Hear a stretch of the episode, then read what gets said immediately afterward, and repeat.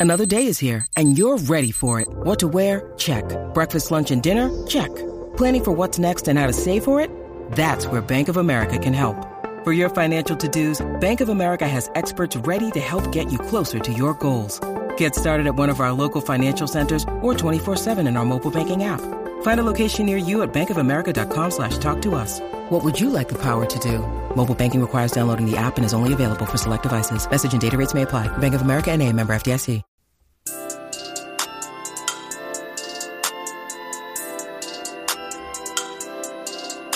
Thinking Basketball Podcast.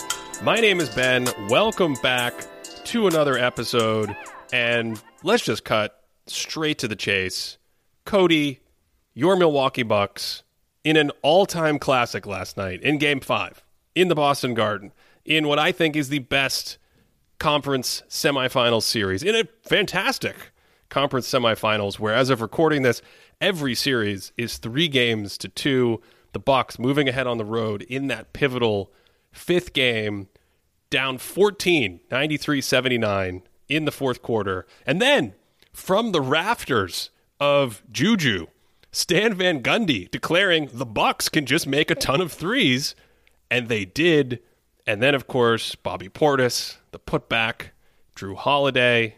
What do we call that? What do we call that play by Jrue Holiday? The block, the save, the steal. It was the whole thing. Everyone wants to know how are you feeling today? I yesterday's adrenaline rush was so high. Let me paint a picture for all of you. Let me let me paint this with my words like a poet, right? So I'm in I'm in Minneapolis and we had like severe thunderstorm like we were in a tornado warning. Like it's the fourth quarter of the Bucks game and we hear the tornado siren go off where we are, right? Can I just say something here? Cody Yes. texted me during the fourth quarter comeback tornado warning.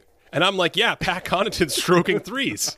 I'm like, I don't know if he's talking about an actual physical tornado because I'm like, are tornadoes in Minneapolis a thing? He must be talking about Pat Connaughton. No, it was the literal weather, like tornado sirens going. So my wife and I, we we go down to the basement. I have my whole setup, so I'm like bouncing back and forth, running upstairs and looking at like how wild it is outside. But I'm also trying to like balance my disappointment. I'm texting like five different people where I'm like, "Oh, the Bucks are cooked. This is it. The wheels are falling off. I don't think there's any way they're coming back." Even like they got it within 11 after that 14 point deficit, and then Tatum like ISO'd against Pat Connaughton and threw down a dunk in half court, and I was like, "This is it. That's that's exactly what they're looking for." And then Ben, Ben, I, I I don't know if it was the combination of all of those things, but I I am not joking that when Jrue Ho- when Jrue Holiday got that second steal, I ran out of the room. Like I didn't even watch the final buzzer. He got the steal, and I couldn't like sit still. Like it was just so much energy. There was so much buildup that I I couldn't take it. That was that was like top five most excited I've ever been watching a basketball game. Wow, top five, and you won the championship last year. Top You- uh, you- five.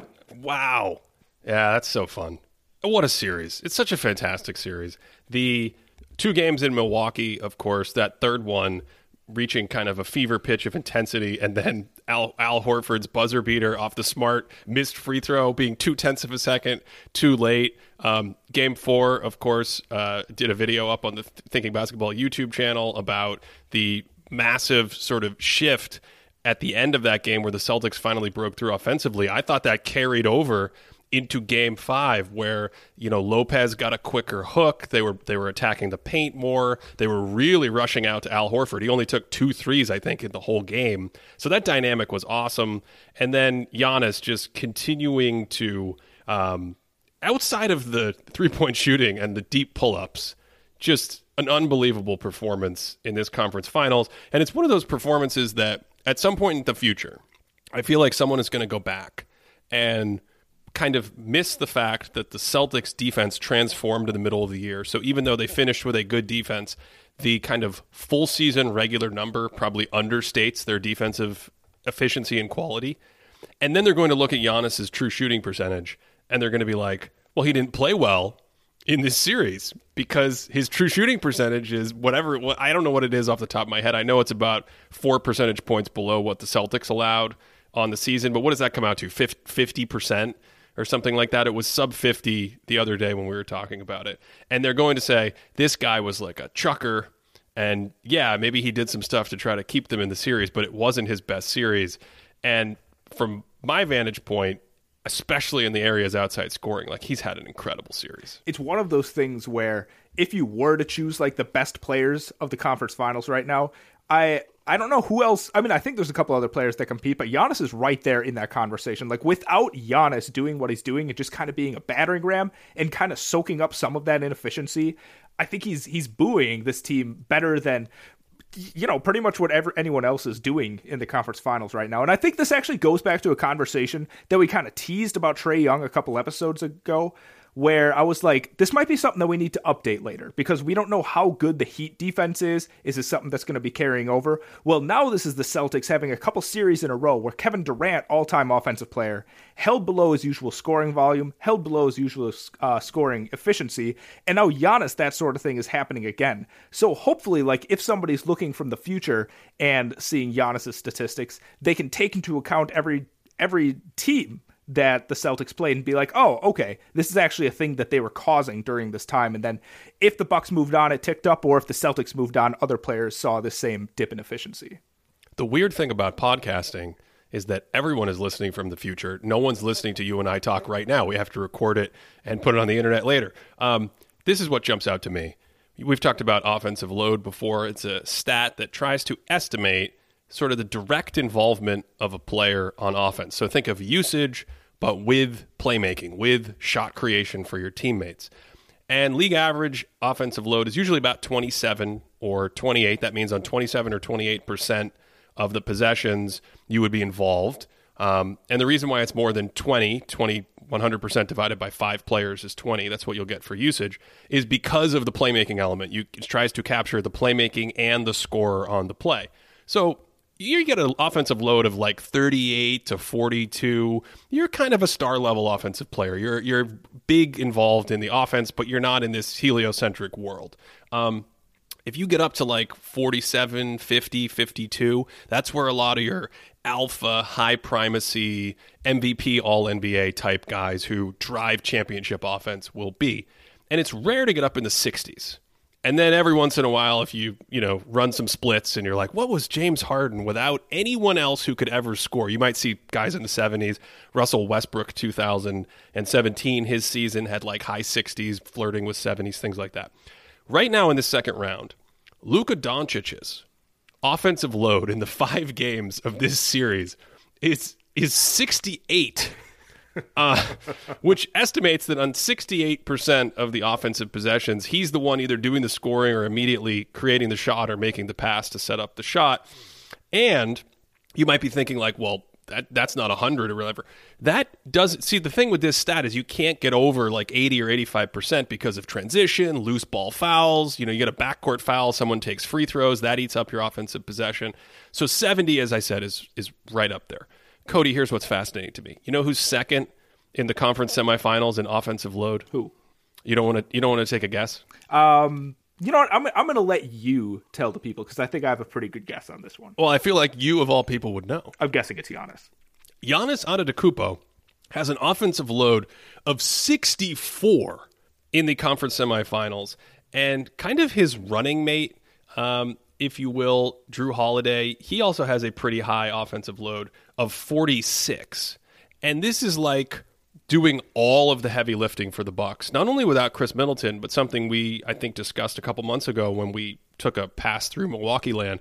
They don't have the same depth that maybe that team has had in the past. So um, someone like Malcolm Brogdon, right? Like he's not there anymore, and they've kind of Brook Lopez doesn't quite have the same offensive juice that he had in seasons past, and so you're really in this case running everything through Giannis in what I think I would describe as like a floor raising role. And again, that offensive load of 64 is pretty consistent with like some pretty heavy floor raising. And for him to still create the amount of shots for teammates he's created, put that pressure on that Boston defense. And I think they've done a great job. We've got um, not only the video on the YouTube, but also a Patreon video on game one. So a lot of video analysis about how they've tried to defend him in this series. And at some points, they've done a great job. And yet he's still at like 32 points per 75, minus 4% true shooting. He is first in the conference semifinals, excuse me, second behind Luka in the conference semifinals in estimates of creating shots for teammates. His on off um, continues to be bonkers. So this is a really cool factoid for a tight playoff series where I believe Boston has outscored the Bucks over five games. Milwaukee is plus 5.6 per 100 possessions with Giannis on the floor. So plus 5.6 is pretty good. Then when he goes to the bench, they're getting hammered. They're like minus 35 in the in the limited minutes. And then you look at Al Horford. Giannis, by the way, playing um, about 40 minutes a game in this series, almost 200 minutes over five games. You look at Al Horford, played almost the exact same number of minutes. And the Celtics with Al Horford on the court are plus 4.4. So exactly, Cody's making a like that's crazy. How does the math work? It's like, well, you kind of change the minutes around just a little bit. They try to match the minutes, but Horford wins his minutes, Giannis wins his minutes. All I'm saying here is all of this is symptomatic of a very close competitive series, which it has been. And I think he's, I mean, especially his defense. His defense has just been monstrous for most of this series. That was the thing I was going to point out is it's I can't think of any examples of players that have this sort of load. I mean, this sort of load on its own is ridiculous, but to have this sort of load, but also be playing like basically defensive player of the year caliber defense is yep. completely unheard of. And to give a little bit of context for the load numbers you were giving, this is across all of the playoffs, so it's not just the conference finals. So all of the playoffs. Uh, I'm trying to quickly count this, so I'm hoping I'm not off by one or two. But if you're looking at offensive load, there's about 18 players that have an offensive load of above 40, about 18 across all of the playoffs. And then there's, let's see, one, two, three, four, five, six that have above 50 right? So we're really talking about rarefied air when you get into the 60s. Luka is the only player that actually has a load above 60 in the entirety of the playoffs. So once you get up there, like you're literally talking like top percentile sort of thing. It's not like there's a bunch of people hovering around 57. Like no, that like this sort of number is really unheard of and like I said with the defense, it's just it it doesn't make sense. Luka's offensive load um, in the overall playoffs is 64. Remember, he missed the beginning of the Utah series and then came back at the end of the series, and now it's kind of upticked that. Uh, in the Phoenix series last year, it was over 70 in his first round series against the Clippers. So that is truly Luka ball. And I know a lot of people have been talking about, um, you know, is is it too much heliocentrism? Is heliocentrism dead? Uh, all this kind of stuff. I don't want to go. I don't want to get out my my pipe and um, tweed jacket and go full philosophical conversation on this. But I will say in game five, I thought the Mavs kind of shot themselves in the foot in the second half, and specifically Luka. Um, he's had a lot of really good moments in these playoffs, and I think his overall statistical package is still pretty strong. But that second half, like he was pretty good to good. He was like had some stuff going in the first half, and then the second half, I just thought the wheels fell off where I lost track of the number of possessions where he dribbled the shot clock down to six and then took a step back. And every one of those possessions just bled and bled and bled time and opportunities away, creating very low value shots. And we talked about at the beginning of the playoffs how the Golden State Warriors scored 70 points in a 19 minute stretch against the Denver Nuggets. Well, in an 18 minute stretch, the Dallas Mavericks, Cody, are you sitting down? They scored 16 points. 16 points in 18 minutes. Oh, no. And yeah, they were up 38 30. And at the end of that, they were down by whatever that comes out to 20 something points. And a lot of that stretch in the second and third quarters, it started halfway through the second quarter, it went to the end of the third quarter. Um, where they scored 16 points. They were up 38 30. They had 54 points near the end of the second quarter, third quarter, excuse me, were just these possessions of Luka bleeding clock and I just thought that the whole wheels fell off for Dallas without really seeing anything different that the Suns were doing schematically. It was just like, well, I'm not going to attack early or I'm not going to move the ball. I'm going to get a screen, wait for a switch, dribble, dribble, dribble, start to attack the switch, take a step back, or something comparable. So I, I want to ask about this because I, I watched this the first quarter of Game Five between the Suns and the Mavericks pretty closely, and from what I was seeing, from what I was I was taking notes on, this seems like the same kind of Luka ball that I've been seeing all along. Like extremely high usage for him, dribbling down the clock. They were making a lot of shots, and I think by the end of the first quarter they were winning. So if you like extrapolate some of that, like if you just watch that first quarter, you could be like, oh, why doesn't this just work? Like, just keep doing this and they'll win every quarter. So I guess my question to you is do you think that this style of heliocentrism, or at least like Luka ball right now in this series, do you think it's actually a really high variance offense that they're running? I think it does have some high variability, but it depends on the caveats we put on it. I mean, they could run the same offense, and if for some reason they had a player who liked to take really long threes, whether that's Trae Young or Steph Curry or whatever, and the shot selection got a little maybe maybe if they put um, gunslinging Clay on the team and he just starts taking 30 shots every time he touches it, like that is going to increase variance. And I say that because last night in that stretch, or two nights ago, whenever that was, in that stretch in Game Five they kept doing the same thing, but they weren't executing in the same way. Meaning, if you get a switch, you go early. Or uh, back in game four, there was some cool X's and O's stuff that they were trying to do to change the Spain pick and roll just a little bit, to throw off the Phoenix defense, to give them a different look. So you're either attacking off the action, which is still Luka centric, and then he's creating offense, or you're getting the switch and then he's going to work early. And I think what was so different about that stretch in the second and third quarter is it wasn't just a possession here or there where he dribbled out the clock and went to a step back, which is eh, it's okay. So what do you think that is? Like a 30% shot sometimes if you're tired and you have a long 3. It was like over and over and over and over again and I just I genuinely was in shock. As much as you were in shock about the Bucks game, I was more in shock about a game five in that series where the Mavs, to their credit, executed, buttoned up, made some changes, went back home, even the series at two. They were up 38 30 in the second quarter, doing the same things they were doing, playing well. And then it was just like the wheels fell off, but without any big tactical. Usually in the playoffs these days, there's a tactical adjustment or something. And it just started to these possessions of like, what's happening? And then you look up at the scoreboard a quarter and a half later, and they had 16 points in 18 minutes. One question I get all the time is Ben, how can I break into working in basketball? Or what are the best ways for me to deeper my understanding of the NBA? And my immediate answer is always sports business classroom. That is the good stuff.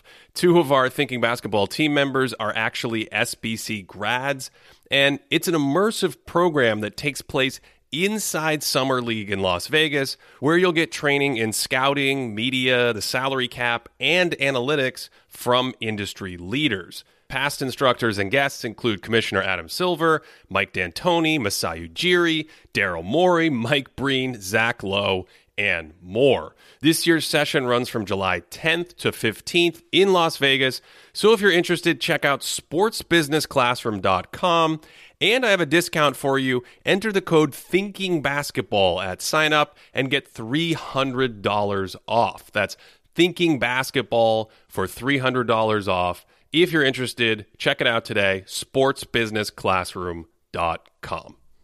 So I'm going to follow up my question with another question. If if you are the Mavericks, if you're if you're Jason Kidd and the coaching staff or the players, do you change the way that you're playing right now? Like, do you try and adjust it, or do you just be like, "Hey, that was a bad game. We kind of got bogged down with our execution. Let's get back to it and it move into our actions a little bit quicker." Is that what you do? I'm sure there's always subtle little tricks you can you can try to go to, um, but I think the spirit of the question is I wouldn't change it. What I would do is look at the tape. So when I went back through some of the film, um, I had more notes on wow, this is a spot he usually attacks downhill, or he's got an opportunity to swing the ball and create an advantage, or whatever it may be. Go quicker, um, get into a back down, and wait to see if you get a double team because you have a smaller smaller guy switched onto you. All those things tactically, it's the same thing. They just have to, from an athletic standpoint, just like push and attack and do that. And I think that's probably easier at home, so we might see that in game 6. It's it's crazy Cody. They they had that performance and the Suns took care of business and I think a lot of people are back on like the the train of well this series is over. Um, but I would not be surprised at all if the Mavs, I guess tonight, right? That game's tonight. Um, tonight were able to hold on and win by not making these huge changes. They've already kind of developed the shape of the five out offense that's working, um, attacking and things similar, almost similar to what the Celtics have done a little to the Bucks, trying to go a little bit smaller, stretch Brook Lopez out. I mean, there's a there's a theme here, I think, with attacking these bigs and getting more skill, shooting, and space when you don't really have other options against successful interior defenders. Can we put a pin on that for a second? Because I, I like where you're going, but there's one other point I want to make about the Mavericks. And I think something that I saw is not just Ayton, but especially in that early on in that game, especially from Brunson, I actually felt like they were attacking Chris Paul a good amount. And uh, Brunson was backing him down and scoring in the paint. Brunson was taking him off the dribble. There was one time he straight up blew by Chris Paul with a pretty fancy little dribble and finished at uh, at the rim. But I guess that's the really interesting thing to me about the Mavericks is they play quote unquote Luka ball. But this heliocentric style that they're doing seems to extend also to Brunson and Dinwiddie. Like I think this is what's so interesting is, and, and I need to go back and look at the numbers and watch the Hawks a little bit more. But I don't remember this happening exactly so much with uh, when Tr- Trae would go to the bench. But when Luka goes to the bench, or even when Luka passes it off, it kind of just turns on turns into a one on one match with Brunson and whoever is guarding him. Or if Brunson can get uh, the Chris Paul guarding him. So I find that really interesting. It's like multiple heliocentrism. It's almost like the Chris Paul James Harden heliocentrism shared stars sort of situation we saw with the Rockets a few years ago. Is that is that sort of what you're seeing? Yeah, I think so. Um, and specifically, one thing Brunson seems to have figured out is if I make a second move on Paul, he's he doesn't have the lateral quickness that you know a, a, defensive point guard of his stature at 24 would have. Um, now, this version of Chris Paul, maybe he can make a move early, but his defensive strengths are about reading the game and positioning himself early, positioning himself early off ball, and using his lower body strength in the paint to avoid mismatches. Brunson, as you said, is getting him in space. It's that five out system where then you can attack into space, and he obviously is really good at that. And he just makes a second move on Paul. It's like that second move coming back to it is the one that he has a hard time staying with. Dinwiddie can play like that. Brunson can play like that. Luka obviously can play like that. I think it's similar to what you saw with the Clippers and what they did to Gobert, giving giving that same treatment where you're like, if we have guys that can attack with the ball, Reggie Jackson, um, Paul George. Um, I'm sure I'm forgetting someone from from last year's team because this year I've got Luke Kennard on the mind. But just if we can get people in space, then we can play like a drive and kick game, right? Where if you get by and you have all that open paint to attack and the defender comes, well, you're a skilled penetrator. You're you're a guard. You have ball skills. So you can either finish your move, you can shoot a three, or you can kick it out. Or if you're one of these guys like Brunson, you can get in the mid range and you know little little fancy footwork and up and under action and all, all that beautiful stuff that we love. But I think it's all part of that same system, and so you label it maybe a lot of isolation or whatever uh, and you, you harken back to that 18 Rockets team that, that did a lot of your turn, my turn kind of stuff. But I don't know. I don't know if I would call it like it is isolation, but it's also in this larger context of playing five out and trying to space the floor. Because the second, what you really hope for is you get the defense to react and adjust, and then you can get the ball moving and get them in rotation and burn them that way. Or in some of these theories, you remove the big man from the court, and now they're now they're playing on your terms. See, and that's I think the really interesting song and dance that we saw. I mean, the, the, discourse is always around Rudy Gobert with that, but we're seeing that with a lot of big men. You referenced it with with DeAndre Ayton, with him being attacked. Uh, we're seeing it. I mean, Brook Lopez is playing a masterclass paint protecting role in this conference finals, but when the Celtics go small and they pull him out, that's where he's weakest. And when you start putting him in rotation, there's that balance. It's like, well, we want to keep this guy closest to the rim, but if he's closest to the rim, then we're giving up threes and we're giving up people being able to get ahead of steam. So it's really interesting to see how these defenses are handling these big men that have specific strengths and specific weaknesses and how they try to employ them during these series. I mean, my, my question at this point is who's safe? How many how many how many big men out there are safe? Yeah from this treatment because you said it. Uh, Gobert and Jokic are the ones who are criticized for it, which is also it's so funny that those two guys are in the bucket because like Gobert is in in my estimation literally the best in that drop big man role in the league and as we've mentioned a thousand times he's actually kind of agile for someone that enormous whereas Jokic, let's just stick to the playoffs. What you're trying to do is tread water with him. You're trying to say, like, okay, this guy's so great on offense. If there's a better way to protect him on defense, either with personnel, with scheme. Um, one thing I don't think Denver tried much that other teams have tried is zone. But you take someone like Joel Embiid, who's not the most mobile guy, and you put him in one of these situations where they have no perimeter defense either, and they're playing teams that they're playing the Warriors, and they attack you downhill with a lot of spacing pull up shooting, um, short roll, all this stuff that they do. Or they play the Clippers, right? And they play, we're going to go five at the Mavs. We're going to go five out. And if you have a slower guy on the court, we're going to attack you every time. Who's safe? How many, how many guys are, are not vulnerable to that treatment? I think I think the list is is pretty small. But what, when we even think about the safety of these players, I, you've pointed this out I think in what your most recent Bucks Celtics video, we talked about it with the Celtics even in the past, and I think this is something that hurt Jokic a ton. Is you when you have two or three players that can protect the rim, that can insulate some of these players more. Like the Celtics, they get past Lopez. Guess who's hanging out back there? Giannis is recovering. Again, one of the best rim protectors in the league. Celtics have that. Rob Will obviously has been out, but you have Jayson Tatum that can protect the rim. You even have Marcus Smart that can slot down and protect the rim. And sidebar, Marcus Smart's defense last game was un just oh my god, unbelievable. Can we do can we do just like a mini sidebar on the fact that Marcus Smart was all over the court in that game 5. He was awesome and then he's just getting like criticized for for because Jrue Holiday also made an amazing defensive play. Um, the last play, you know, the optics aren't good with the back to back Holiday getting smart. But the last play, Smart fumbled the ball, which is why Jrue was able to snipe it out of his hands. Um, and and you can see he fumbles the ball, so he has to look down, and then he's in a frantic because he realizes the ball's vulnerable, so he goes to try to pick it up. Jrue kind of beats him to the punch.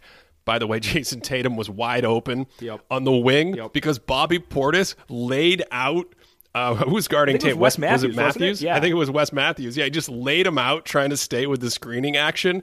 Uh, man, I love that little stuff in, at the end of games where, like BJ Armstrong falling down in the corner um, on John Paxson's three. I just love those things that happen off on the side. But that that first play where it looked like the Celtics didn't get what they wanted out of the timeout.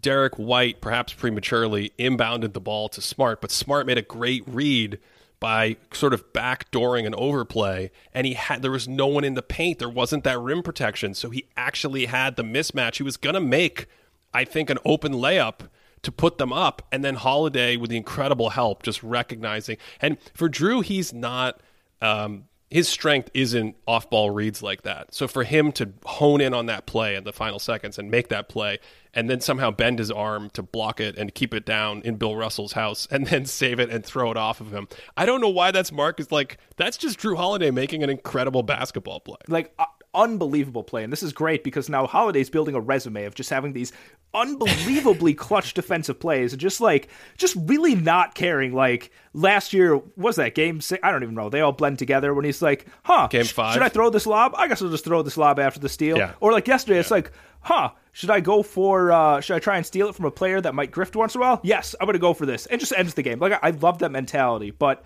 uh, yeah, Marcus Smart shouldn't be criticized, and I think before all of that defensively, like that was maybe Marcus Smart's best defensive game of the playoffs. Like there was there was a period of time, and Derrick White was involved with this too, and Jaylen Brown and Tatum, but Smart was the one that stood out. Like in the third and second quarter, the Bucks couldn't like pass the ball on the perimeter. Yeah. Like Smart was like, "Oh, you're going to just throw an entry pass? No, you're not. That's okay. This is mine now." Like he was everywhere, and his defense on Giannis, who's like significantly taller than. I, I was. It doesn't make sense. Blown away, blown away by Smart's performance. Yeah, it makes sense from one one standpoint, which is that Giannis's best weapon is using agility and the combination of the strength once he gets his shoulder by you to kind of out quick and out maneuver these like these like slaloming euro steps back and forth. And so, okay, you put bigger bodies on him and that's where he has an advantage. But Smart is has the quickness and understands all his tendencies. So he just sags way off and he's like, "No, I'm going to beat you to that spot. No, I'm going to beat you to that spot. No, you can't go there." So obviously the thing he has to do is kind of turn his back and back him down but just the physics of it, where you have like this dude that's about six three. Um, you're Cody, you're about six three, right? Right? Yeah, yeah, yeah. So I'm I'm around that height uh, as well. It's really weird to think of a human being my size guarding Giannis Antetokounmpo as the best option on a high level defense. Um, but anyway, that's what's happening. So back to the point, the Celtics, they don't. Their defense is not constructed around a drop big. You could say Rob Williams is like that a little bit, but as we talked about, he's missed the last couple of games with knee soreness, and they haven't missed too much of a beat because they have someone like Al Horford who, even at his advanced age, thanks to all the drinking from the Holy Grail that he's done, the, the man the man seems to be able to switch out, play different coverages, come up to the level of the screen, recover. Uh, I think the one thing he's really mastered over his career, and it's come out in the last few seasons. Well, not the last few seasons when he was in Oklahoma Siberia, um, but you see it this season. The use of his hands at point of attack actions, right? Just like getting his hands in, disrupting little plays. So he's a guy that isn't going to probably be subjected to this treatment. But how many other viable big men who aren't massive, massive offensive negatives cannot get played off the floor or attacked? Like, I don't know if it's fair to say Ayton is being played off the floor, but what Dallas has done is they've started to attack him and focus at him and go at him, and they found success there. Okay, so we're getting in dangerous territory because Ben, I, We are. I, I have a couple players that I want to list off. Everyone that's listening, if I do not say a player that is on your team, it's not because I think that that player is terrible on defense. No, it is. It is. Th- yeah. That's actually exactly we need to trade that player. They're as bad as Rudy Gobert, and we just need to toss them all in the same bin. That's what happens if I don't say a player on your team right now. But here are the Should we players. send them to the moon? send them to what did, did you say? Oklahoma City, Siberia? Is that a thing Yeah. you said? Yeah. I think that's the that's actually like the resting grounds. Like apparently you go there to rejuvenate. Who else? Oh, because Chris Paul Yeah. went there to Yeah. Chris Paul. But he played so he played really well there. Yeah, that's true. I guess he did take them to the playoffs. All right, we, we're in danger zone. We want to hear. And now everyone wants to know who who are you going to upset with uh with this list? So these are, in my opinion, the least attackable bigs that are still in the playoffs right now. Okay. Eight teams, Yep. least attackable bigs. I Here we go. I don't have a very big list, Ben. I have Al Horford, who is probably the goat. Like if we're being honest, he's he's the best def- defensive big we've ever seen. Um, Giannis, I, I have Giannis in there. Uh, Bam Adebayo. How how do you feel about Maxi Kleber? How do you feel about Maxi Kleber? yeah, I would. uh I think I'd put him on that list. And then here here I think is a tricky one because Joel Embiid is sort of tentatively here, but he hasn't been the 76ers haven't played a team that can really attack him. He hasn't been attacked because of the personnel that have gone against him. I feel like Embiid, if he were to be in that list, he would be- be below everyone that we just said in this. I'm not saying Embiid's a bad defensive player, but I feel like he doesn't have the perimeter flexibility as these these other guys. How do you feel about those four? Those are the four that came to mind for me.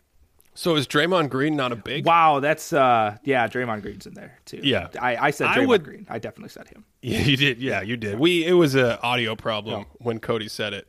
Um, just want to make sure we all we all heard it. So I would have Draymond on that list. I would not have Embiid on this list. Okay. And I think that's what's so interesting because if you had asked me a couple months ago, I would have said guys like Ayton and Embiid, even though they kind of play more drop and they're in this middle ground, they feel safer. But two things have happened. One, clearly more teams are being able to set up lineups that are viable defensively in the playoffs that can attack this way offensively, whether it's a heliocentric god looking for switch hunting and point guard um, uh, mismatches and things like that, or in conjunction with that, we're playing five out because Dallas is kind of doing both. Um, the Clippers have, as I said many times, played five out with this attacking system. So the more teams that do this, the more vulnerable you become. And then the other thing is just seeing like, okay, um, if you're Gobert and you don't have anyone else around you, what it looks like, not just when you have like one soft defender at the point of attack, but two and three and how it compounds. And I think these guys, like, I already think they're in better defensive environments. Ayton's in a fantastic defense environment and he's being attacked. Embiid's in a good defensive environment. And I don't really think he's played a team that can attack him yet. But it, it's hard for me to see how, um, if he were to play a team that could attack him, like if you if you were to give him the Warriors treatment, or if you were to give him the five out Mavs treatment, that they wouldn't. I think they would.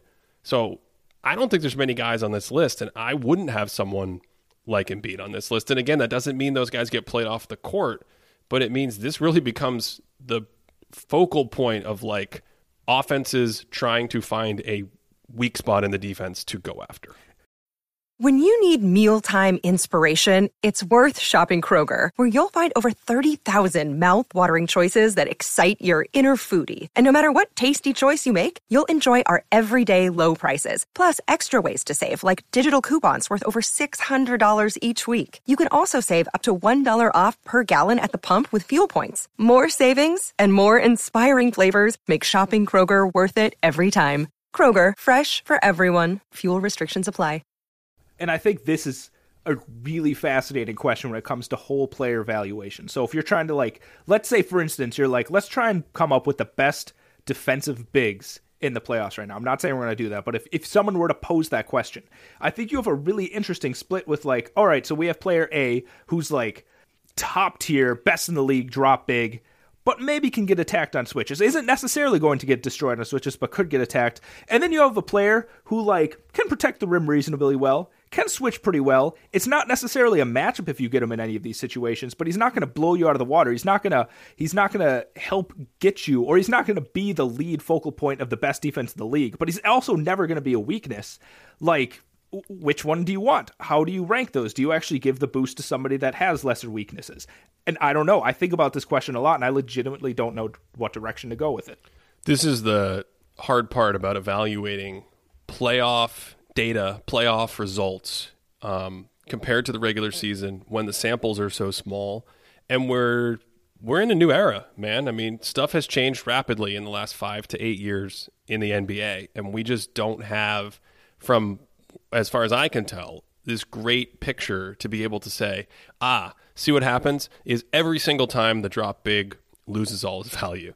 Or, hey, the drop big holds a lot of value in these three situations, but you have to watch out for this fourth situation. And then maybe we could balance that equation in our head. We could be like, oh, okay, yeah, most of the time Gobert would actually be really valuable. And then sometimes if you put him in these situations, he would be terrible. But kind of like analogous to floor raising on offense, if it's floor raising on defense, maybe I'm not going to penalize him that much for this worst case scenario because that team's not going anywhere anyway. I want to have at least one or two decent defenders on the perimeter for any reasonably constructed playoff team that's going to make a t- deep run.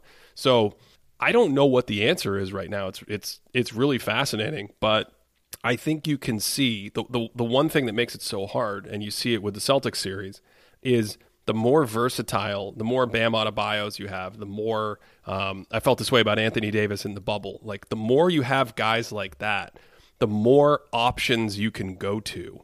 I mentioned it in the video as a quick point in passing on the Buck Celtics game 4. But when the Celtics basically said we're going to play three point guards, defensively they're not getting torched precisely because Marcus Smart can just go guard a big. Precisely because Marcus Smart knows how to switch onto Brook Lopez and front him perfectly so they can't throw the lob and then turn around and box him out somehow. he does it all in one breath and that's a, that's all you're going to ask for from a six eight power forward anyway. So smart in that case is a small, but I think the same thing applies up the lineup when you get to the bigs.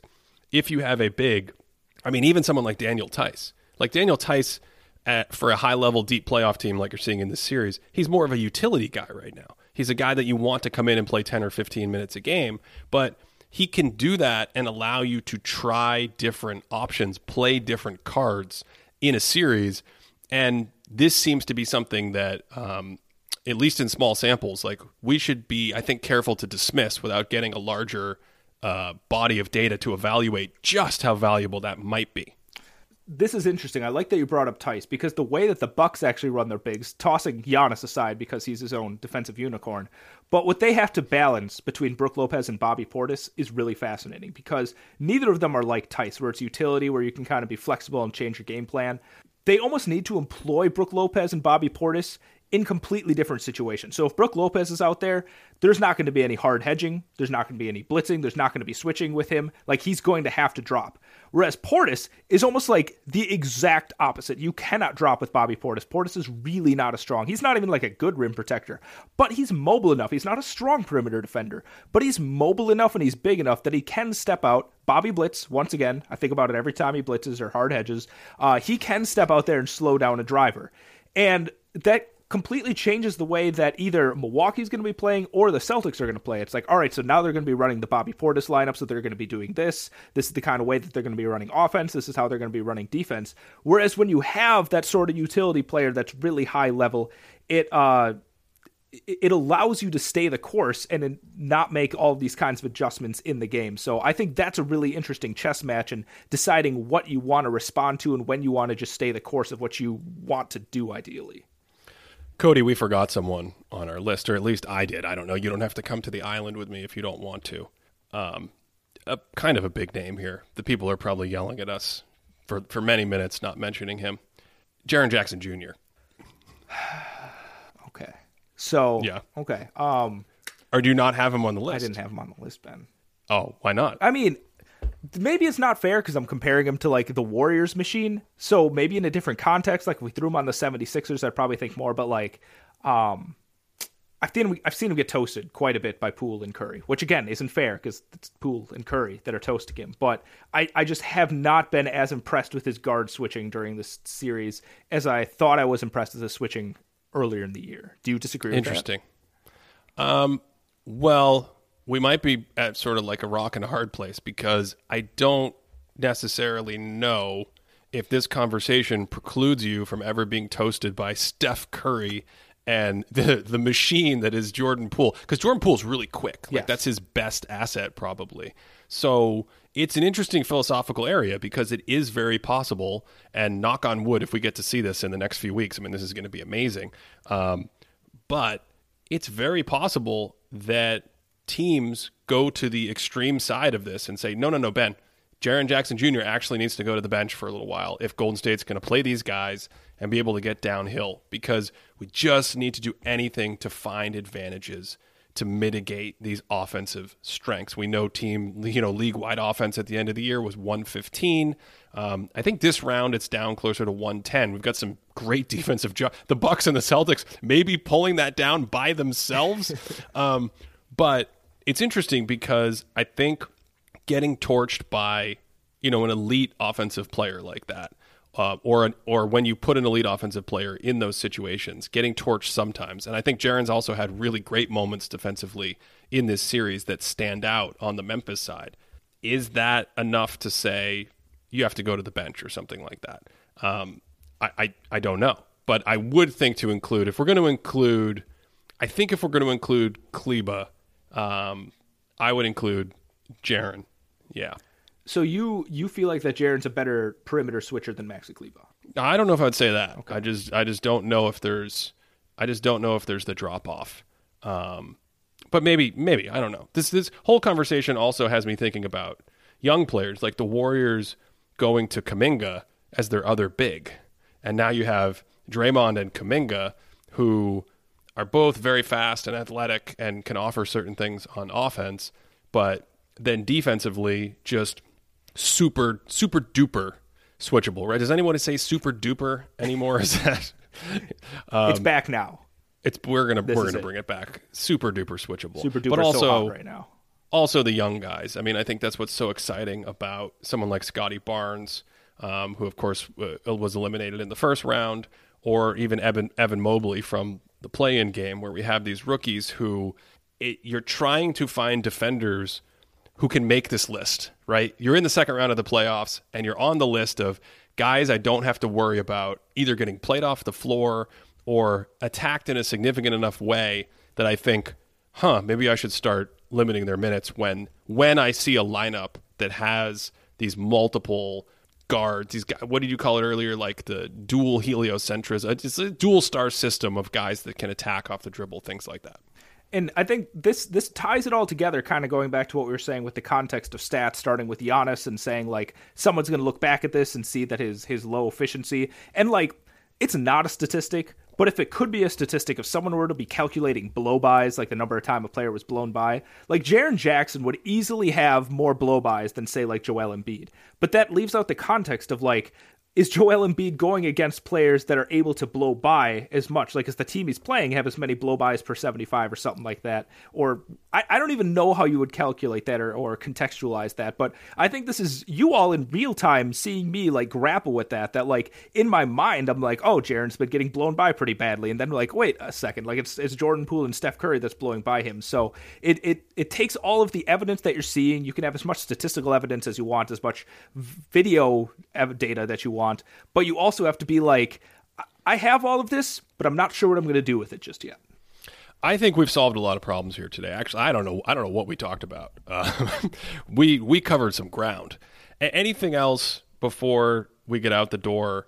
Um, we've got all these game sixes coming up. Any, anything else you want to hit? Oh, this is really sad. I had something I was gonna I was gonna pitch. I had a nickname idea that I was gonna try and unveil right here, and it, it completely slipped my mind.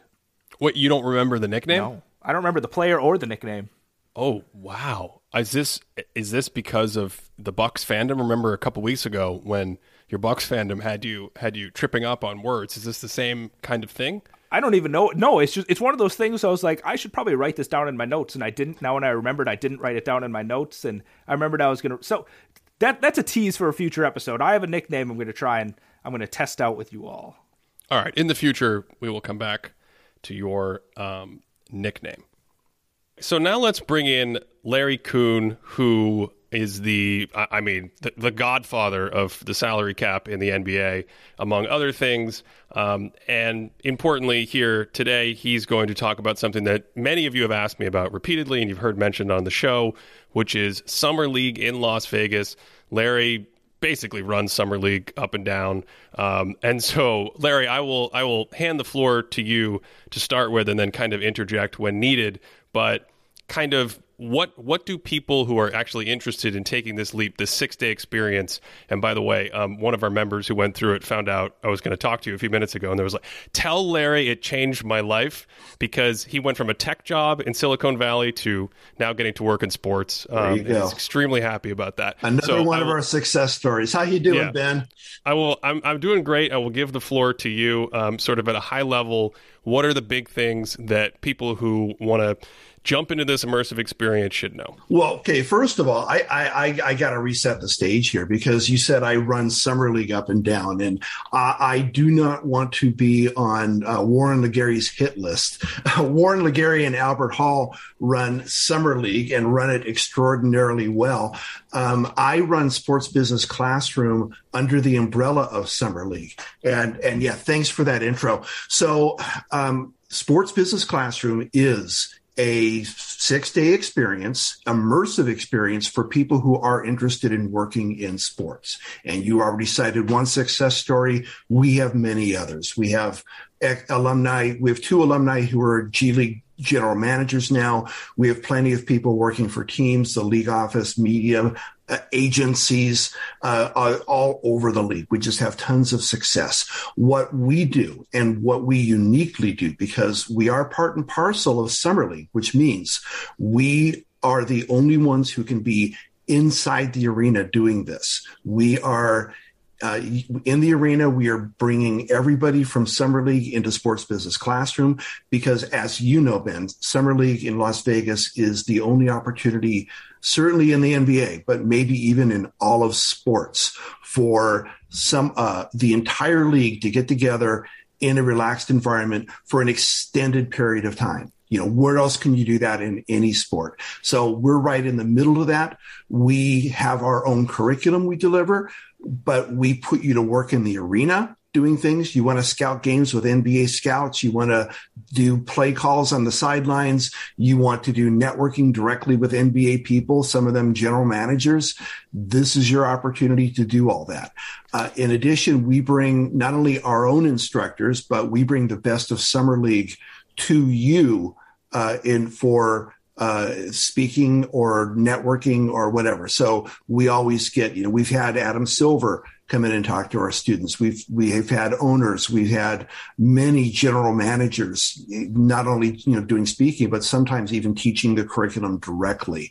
Uh, and, but not only just those people, but everything down to kind of the the the working the working stiffs, right? You know, the scouts, the video people, uh, agents, things like that. Because sure, everybody wants to be a GM but there's not that many GM jobs to go around. Most of them are taken at any given moment. But in addition to that, it takes a long time to get yourself into that position, uh, you know, with, with very few exceptions. And, and usually the exceptions go to people who are players. Um, but sports business classroom can help you get the job that gets you into the position that gets you on the ladder to success.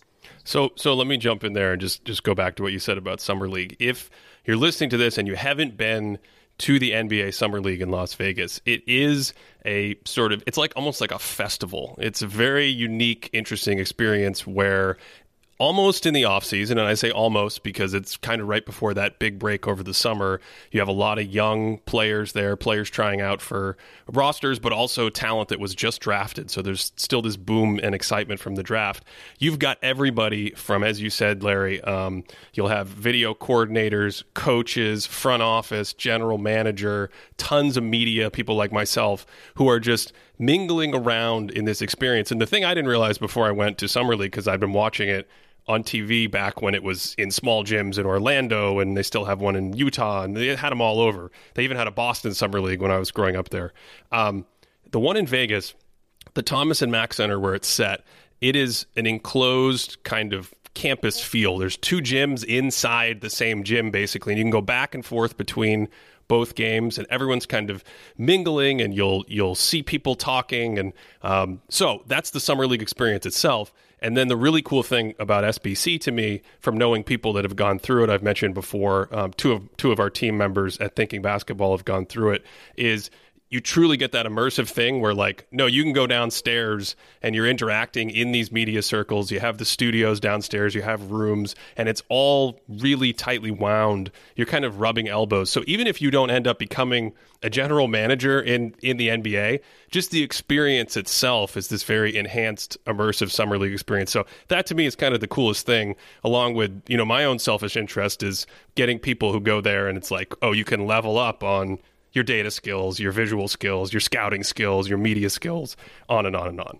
Yeah, exactly. And there's a lot of components to the program. And I, I do kind of treat it like a college. And, and first of all, you know, this is not a fantasy camp you know, if you're just going there to say, oh, you know, I, I talked to Mark Cuban and I talked to, to Adam Silver and stuff like that, you're going to be doing a lot of work for for just to have that experience. This is for people who are serious about really wanting to uh, work in the league or at least explore their options. And you know, we're taking everybody from uh, you know people who are undergrads to people who've graduated college, no grad school, some grad school, graduated attorneys, people who've been out eh, eh, doing their careers for uh, in some cases decades who are looking at career changes because we want to meet people where they are and provide that avenue for them. So we have curriculum that's aimed at all of that. I sort of organized it like a college where everybody gets a lot of everything in the quote unquote GE sections,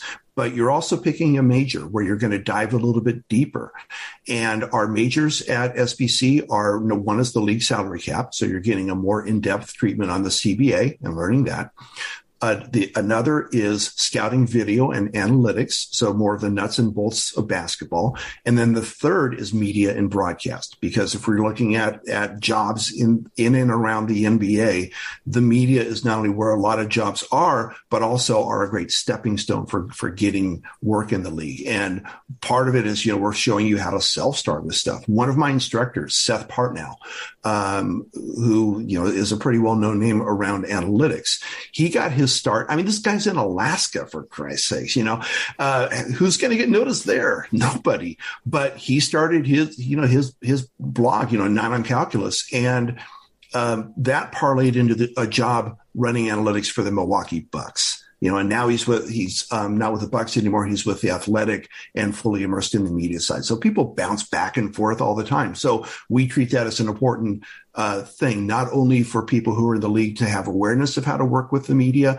but for people who might be bouncing back and forth, or even just pursuing the media as an end goal uh, around the NBA. We're there for that.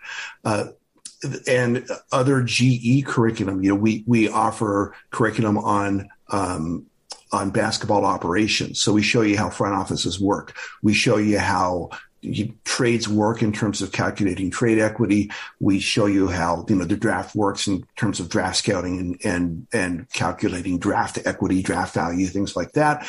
Uh, we we have a jobs curriculum. You know, how do people do a resume the right way and a cover letter the right way and network the right way and interview the right way? Because there are tons of wrong ways, and I've seen a lot of them in addition, how do you make that mid career change? Uh, but in addition to that, you know, we have uh, ongoing throughout the week my quote unquote term project, which is we're going to break you guys into student teams and assign each one of you an NBA team. Your first job is to analyze that team. What are its assets, liabilities, strengths, weaknesses? What are what are your goals? What's your strategy for pursuing those goals? And what are your tactics? What do you, what moves do you actually want to make? Uh, we give you some guidance on that, and then we turn you loose into our quote unquote mock trade deadline, which has gotten quite a bit of notoriety. Uh, and uh, you are live negotiating with other teams, and this is, is as live fire as we can possibly make it. The league office is represented, agents are represented, the media is even there, and there's people, you know, feeding stuff on your behalf, or even sometimes smoke on your behalf mm-hmm. or somebody's behalf. And when um, uh, we wind that up, you then got to have to go put together your presentation. Here, here's our team. Here's here's what we analyzed our team to be. Uh, here's what we just wanted to do. Here's what actually happened. Here's our team as a result, and here's our analysis of that. And that gets judged by uh, people who have been working in the league. Uh, last year it was one GM, one coach who had been an NBA player, and you know one analytics person, uh, you know plus CBA stuff, uh, and and they're going to be judging you on how well you did uh, and giving you feedback on you know here's what you should have have considered you know and and your everything has to make sense from a basketball standpoint from a financial standpoint and from a CBA standpoint. So we set a really high bar for that. And it's a great not only a great experience but a great learning experience for people. Then at night uh, what we're doing is, you know, during the, the, the summer league games are going on during the evening. So you uh, can scout games with NBA scouts. You're, you're going to be doing that to start with. And then you're going to be getting a scouting assignment and doing your own scouting report of an NBA player or sorry, a summer league player that you're going to get feedback on. Um, you're going to get broadcast opportunities. So you want to do game calls. You want to be in the SBC studio doing our podcast or, you know, running our podcast all those opportunities are there. So this all goes on for, for one solid week. It's July 10th through 15th at you know inside and at the NBA Summer League in in Las Vegas, as you said. Um, and then I should give the website because I would be remiss if I don't at sportsbusinessclassroom.com where you can find more information and find registration information. Um, let me also just add on that mock trade deadline exercise, having done similar stuff myself in in grad school in a different industry where experts come in and then judge sort of these week long, in this case, you know, kind of like a week long exercise, is really an invaluable experience. That's actually sometimes hard to get once you go back out in the world and, and look for real world placement and things like that. So that's super cool. Of course, if you've listened to any of the the dunked on mock trade drafts or deadlines, I, I just always imagine it's like that, except on steroids in a war room. It really um, is. And and Nate's been one of my team and and has helped me run those. And it, exactly, I mean, that's that's kind of like where the genesis of a lot of this uh, his stuff and our stuff. We kind of co-developed this, uh, but. Uh, and, as we do this, uh, you know, like I said, we try to keep it as real as possible. And literally, we have some of the, the trades that went down during the mock trade deadline later actually happened in the NBA. And in, in, in fact, one of our advisors was like, um, was after it, you know, one of the guys from one of the teams was, was in there, uh, you know, as one of our guests. And we were like talking, this is what happened with your team in, in, in this thing. And he's like, hmm. And then later on that deal gets pulled off. Yeah, it's pretty awesome. Um, so it's sportsbusinessclassroom.com, and you've hooked up our listeners with $300 off if they use the sign up code Thinking Basketball. And it is an immersive experience. So you, I believe you have different packages, right, that kind of cater to. I don't know if you want to get into that at all, sure. but yeah, yeah sort yeah, of different. We, we basically have four different tiers. The immersive tier, which is what we have always done. Um, you know that that's what Sports Business Classroom has been since I started it in 2016. Uh, the All Star tier is is that plus we're adding on.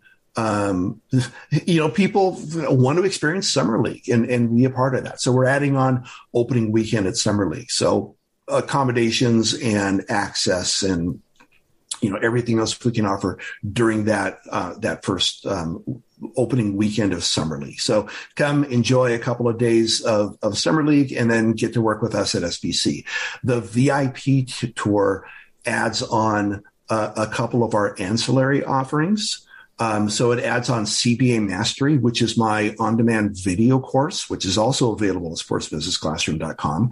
Um, so it, you you get that, plus you get an access to one of our upcoming virtual events, and then we're going to throw in a few more perks, uh, you know, executive dining and um, uh, you know a, a, special dinner with Summer League leadership that no one else has access to, and um, uh, access to other summer league events that people don't have access to. And then the highest tier, the Hall of Fame tier, we're adding on additional networking opportunities after summer league. So we will hook you up with you know direct directly with like GMs and people at, at, of that irk um, after summer league for for for networking things. So yeah, if you're if you're really looking at uh, getting access to to people at the highest level. That's the Hall of Fame tier. If you are, you know, want want the best access plus all the you know the additional offerings of a virtual event and CBA mastery, that's the VIP tier tour tier. Um, if you want to enjoy Summer League before getting to work with SBC, that is the All Star tier, and just SBC is the immersive tier. Awesome, Larry. Uh, anything else that people should know before um, we let you get out of here?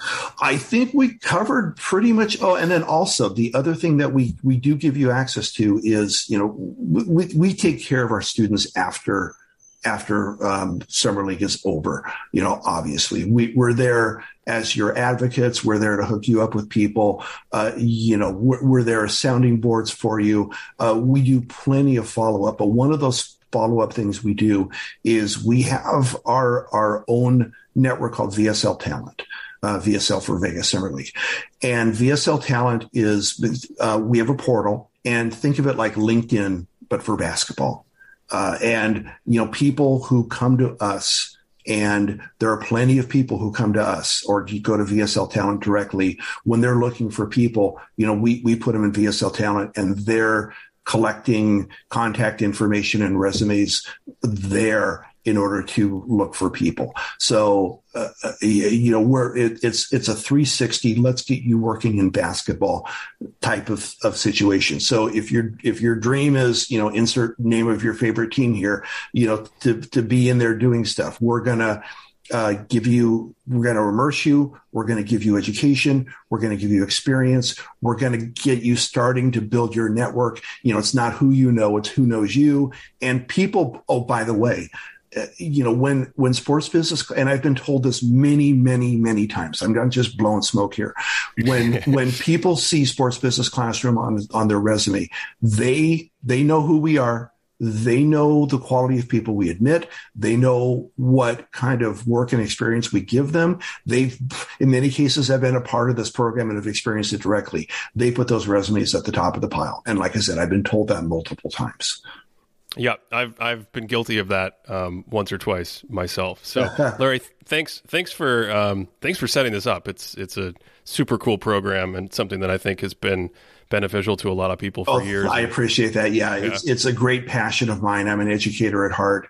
uh, you know, I, I did the CBA FAQ kind of as a service to the basketball community and was always, you know, looking at the way to combine the basketball stuff I do with the teaching stuff that, that, like I said, is at my heart. And this is the perfect outlet for that sportsbusinessclassroom.com. Remember, if you sign up, you'll get $300 off with that code Thinking Basketball. If you want to support this show directly, head on over to patreon.com slash Thinking Basketball, where we have video extras, more content. We have a, I think our live Q&A. We have one every month. I think the next one is coming up this Saturday, patreon.com slash Thinking Basketball. That is it. Hope you enjoyed this one. Thanks for listening all the way to the end, as always. And wherever you are, I hope you are having a great day.